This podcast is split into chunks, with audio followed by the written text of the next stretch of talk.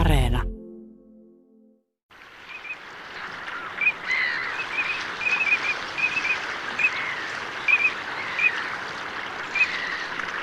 Lintumaailmassa koiraslinnut ovat pääsääntöisesti värikkäämpiä kuin naaraat. Miten on vesilintujen maailmassa? Koiras- ja naarasjoutsenet sekä hanhet ovat höyhenpuvultaan lähes samannäköisiä, mutta sorsilla tilanne on toinen. Ristisorsaa lukuun ottamatta koiras on huomattavasti värikkäämpi kuin naaras. Luonnossa ei tunneta höyhenpuvun suhteen tasa-arvokysymyksiä. Feministi heittää ilmaan herkästi kysymyksen, miksi koiraat saavat keikaroida, pullistella ja koreilla väreillä, ja miksi naaraiden täytyy pukeutua ruskeaan höyhenpukuun. Periaatteessa se on ihan hyvä kysymys. Kyse on sopeumasta, siitä miten selvitä hengissä ja onnistua lisääntymisessä.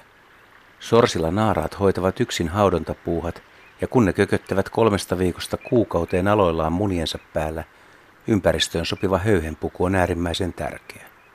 Räikeä tavikoiras erottuisi pesältä turhan helposti. Ruskehtavaa naarasta on paljon vaikeampi havaita. Niin ikään korteikossa piilotteleva naaras poikasineen kätkeytyy paremmin kuin kirjava koiras. Ehkä tämä riittää perusteluiksi höyhenpukujen väreihin tässä vaiheessa. Tavi on sorsalinnuistamme pienin, mutta ei suinkaan vähäpätöisin. Se kilpailee sinisorsan kanssa runsaimman sorsalinnun tittelistä. Kummankin lajin pesimäkanta lienee noin parisataa tuhatta paria. Tavin tuntee usein jo pienen koon perusteella, mutta myös ääni on selkeä tuntomerkki.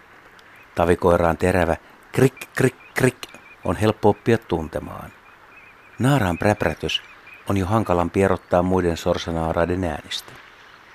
Rehvillä lahdilla koiraan äänen kuulee usein ennen kuin linnun näkee. Sen voi kuulla myös muuttoaikana yötaivaalta. Tässä on yksi syy siihen, miksi ääniä kannattaa harjoitella. Voisi erota lintujen muuttua myös yöllä pimeässä. Ja jos ääniä tuntee, voi havaintoja tehdä aina ja missä tahansa ilman kiikareita ja kaukoputkia. Lintujen äänet tunteva henkilö on käytännössä aina linturetkellä. Tavi on siis kooltaan pieni. Koiraan höyhenpuku on kirjavan harmahtava, pää punertavan ruskea. Lähietäisyydeltä hyvässä valossa erottuu koiraan vihreä silmänaamio. Naaras on tasaisen ruskea, mutta pyrstön tyvellä on valkoinen pitkittäisjuova, joka heinätavilta puuttuu. Heinätavi koiraalla on selvä valkoinen silmäkulman juova. Muihin vesilintuihin kuin heinätaviin ei tavia voi sekoittaa. Ja heinätavi on harvinainen, tavi melko yleinen. Tavi pesii monenlaisissa vesistöissä. Niitä näkee pikkulampareilla ja metsälammilla, ojissa, soistuvissa allikoissa, umpeen kasvavilla kosteikoilla ja rehevillä järvenlahdilla. Se ui yleensä vilkkaasti puolelta toiselle kääntyillen ja poimii nokallaan veden pinnalta selkärangattomia pikkueläimiä ja vesikasvien siemeniä.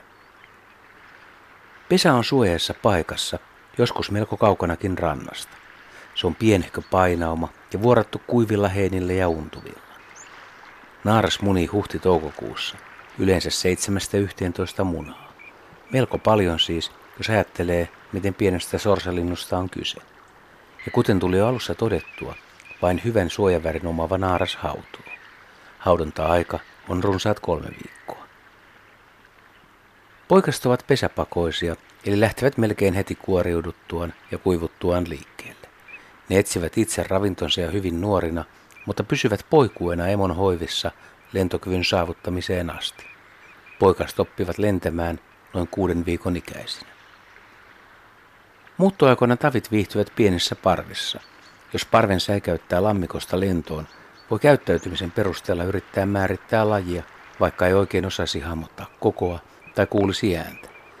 Tavit ponnahtavat taivaalle lähes kohti suoraan, siis huomattavasti jyrkemmässä kulmassa kuin raskaammat vesilinnut, jotka joutuvat juoksemaan hetken veden pintaa päästäkseen siivilleen. Parven linnut kääntyilevät lennossa puolelta toiselle ja tuovat jopa mieleen ketterästi ja heittelevästi liikkuvan kahlaajaparven.